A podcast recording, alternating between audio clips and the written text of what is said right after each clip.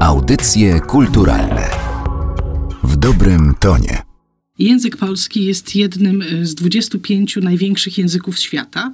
Posługuje się nim jako językiem ojczystym około 45 milionów ludzi w 21 krajach, głównie oczywiście w Europie, ale też w obu Amerykach czy w Azji. Niektórzy uważają, że jest jednym z najtrudniejszych języków. Takie rozważania można jednak włożyć między bajki.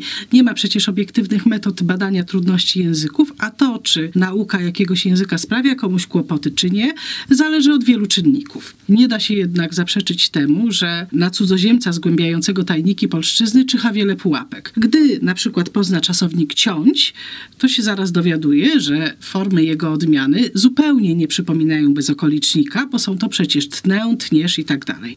A na przykład gdy pozna przymiotnik lekki, dowiaduje się, że regularną formą stopnia wyższego jest lżejszy. Oba słowa mają wspólną tylko jedną literę, czy jeśli spojrzeć na to z innej perspektywy, jedną głoskę.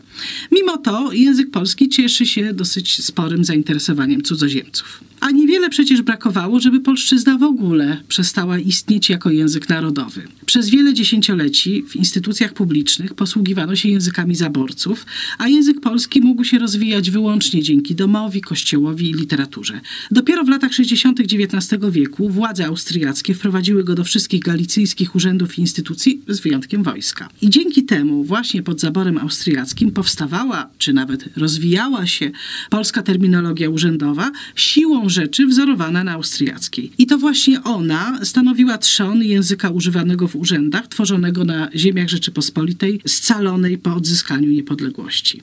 Także w trzeciej dekadzie XIX wieku nastąpił paradoksalnie, bo było to w czasie rozbiorów, rozwój polskiego języka naukowego. Mogło to być możliwe dzięki wprowadzeniu polszczyzny jako języka wykładowego na wielu uczelniach.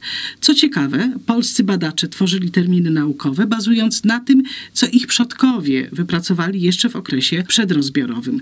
Nie wzorowali się na językach zaborców. Bardzo intensywnie wówczas działały różnorakie komisje nazewnicze, których zadaniem było opracowanie standardów terminologicznych, głównie w naukach ścisłych. Po 1918 roku ich działalność, i tak dosyć aktywna, jeszcze się wzmogła i dzięki temu polscy naukowcy mogli wyrazić niemal każdą treść, a właściwie każdą treść we własnym języku. Szkoda, że od tych rozwiązań zaczyna się odchodzić i to za sprawą przepisów prawa, bo jak wiadomo, wprowadzona niedawno ustawa o szkolnictwie wyższym przewiduje preferencje dla publikacji tworzonych w języku angielskim, co niewątpliwie umniejsza rangę polszczyzny. Dzisiaj język polski na szczęście obsługuje właściwie każdą dziedzinę życia.